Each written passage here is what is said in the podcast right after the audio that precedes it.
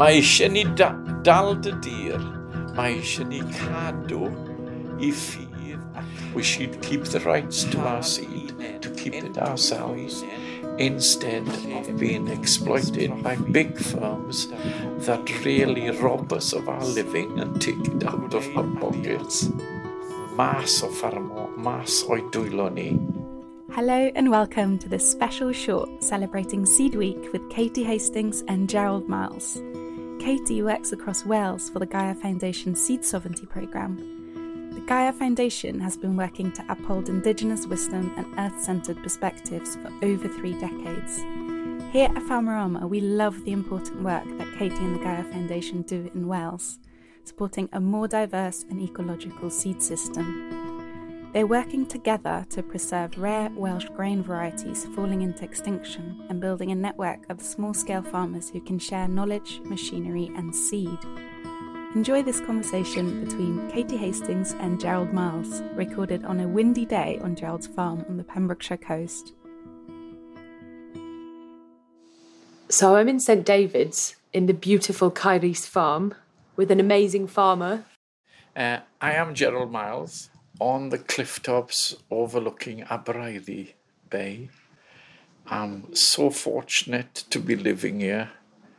I appreciate that I'm a guardian looking after my land. I, um, I was born on the farm, so I've been living on the farm for just over 70 years. I am the farm, and the farm is part of me. I couldn't live without it. Farmers dedicate a lot of their life to a farm, and they, they dedicate it to working on a farm in very difficult conditions and with very little reward. What reward do you get? The satisfaction of growing crops, the satisfaction of actually organizing oneself and doing the job that you love every hour. You love what you're doing. And growers and farmers all over the world have the same passion. My father took over this farm when he was 18, back in 1938, and he was a tenant farmer. And at then, during that time, they were farming, they grew black oats and barley, some wheat, not much. They used to grow the oats to feed horses, and then they used to grow the barley and the black oats together because they ripened at the same time. And this was a self sustainable contained farm. And this farm today, we farm it in a sustainable contained way. We have cattle, we grow vegetables, we grow grass to feed the cattle. All our cattle are grass fed. We grow cereals, ancient cereals. It's all a cycle. We grow the, the the corn. We use the straw to bed the cattle in the winter, which turns into compost manure, and we put that back on the land. We grow grass with legumes, clover in it, that draws nitrogen out of the air and fertilizes the ground. And that's, and after five years, we put corn in that field for two years, perhaps three, and rotate it again. And like our vegetables, our CSA, we grow them organically and use a biodynamic method as well to feed 60 families. So it's a farm that incorporates the people, is sustainable, and works within the limits of nature. So the black oats your grandfather grew, Yes. your father. Yeah. So when did they stop being grown here? That stopped about 50 years ago. We lo- lost the. Nobody. Farming goes in trends. Mm-hmm. Black oats went out of fashion in the end. It was very scarce. I couldn't find any. When I wanted to find it, this was over. It took me 20 years to find some. And I found some through a rugby tour to Ireland, talking to a friend of mine who had a friend as a farmer. And he said, This farmer grew black oats. So when they came on a rugby tour to St. David's, he sent me 25 kilos in the back of a bus to St. David's on this bus. And now I've got 20 acres. So why did you want to find the black oat again? Why was it important to you to bring ah, it? Black oats is special. Why is it special? Because it ripens early. You can grow it with barley, which is a mixture that in Welsh you call siprys. It's a lovely plant to look at. It's a lovely grain. Horses, it's a good feed for horses and sheep gives energy and condition. Mm-hmm. So when you grow it with barley, you've got barley giving uh, protein and energy, and the oats gives condition and fiber. You know, why are you not just buying modern seed from a seed company? Why is it important to find the same seed that your father and your grandfather grew? Because I think they're the f- seeds that are sustainable for the future. We're in a climate change disaster at the moment. And these are seeds that were grown pre Green Revolution. You see, we've grown, we've grown these modern varieties which are short, and we leave then, we lose the straw that needs to maintain the health and fertility of the soil. So, do you think that heritage older seeds are generally better than modern seeds. Modern yes. bread. Yeah. Most earnestly. The ancient old uh, heritage varieties are, I'm not being nostalgic, are the seeds of the future, and farmers will be using these. Yeah. Why? Because we need it, because the climate will tell us, the fertility, the health of the soil will dictate that to us. Like, do you find they have deeper root structure, or like, are they more adaptable to the climate here, or? Yeah. they are far more tolerant of the weather, tolerant of the soil conditions. They are a vigorous plant. Like some of the wheat we were talking over the weekend about, there's a variety I've had from uh, Belgium when I was over there, brought back. That one is it's planted at a distance of rows of 10 inches. The one seed tillers 10 plants. Yeah. One seed. And we think we're clever today doing computers and robotics when one seed is a nature's computer chip that has got a moisture center, sensor, it's got temperature sensor, and it produces food for us and produces seeds to reproduce again. Think we're clever? So, how did you feel when you found the black oat again? When you first like sowed it in your soil after all this time of not being able to find oh, it? Finding the, these black oats, I was I might as well have won a, a million pounds. I was absolutely overjoyed. And when I had it growing for the first time, it was no, a, wonderful, a, a, great achievement. You see, I'd advertised it in a farmer's magazine for uh, about 25 years before. And this magazine, well, Farmers Weekly, was going all over Scotland. Nobody, or England, nobody replied to it. So it was, it was more or less extinct. And to finding it again and growing it, like all these ancient seeds, like the emmer wheat that dates back to the Egyptians, it's so rewarding to have, bringing them back to life again.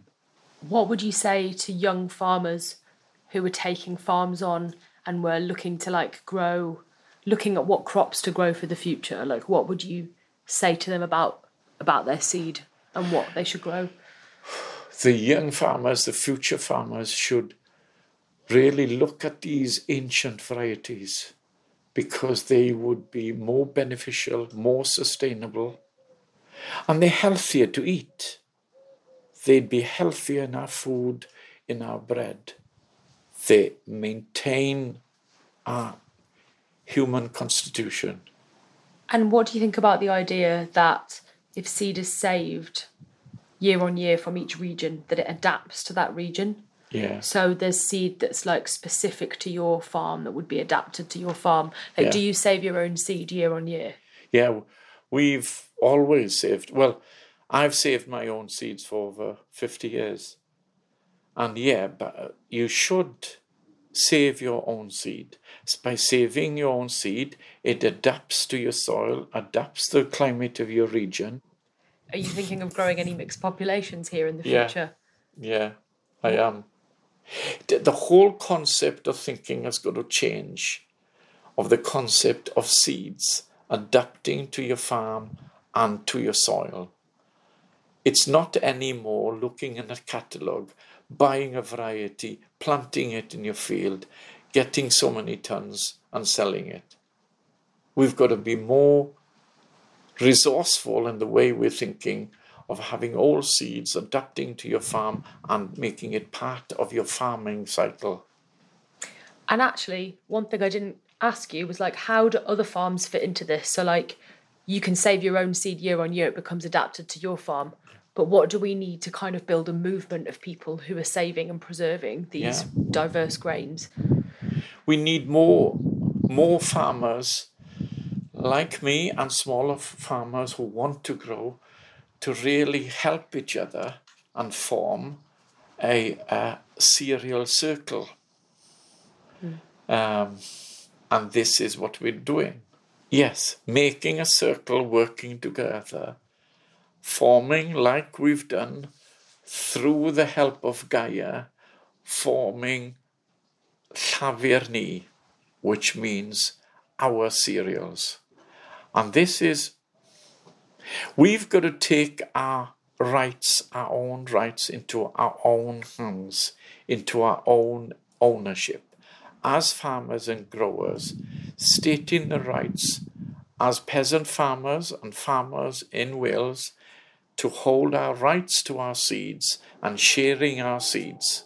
It's no point having a seed bank, keeping it in, a, in an area like money in the bank. You've got to create a multitude of seeds so it's accessible to farmers because we will need this. In 10 years' time, everybody will need these. And it's no use turning around and saying it's too scarce.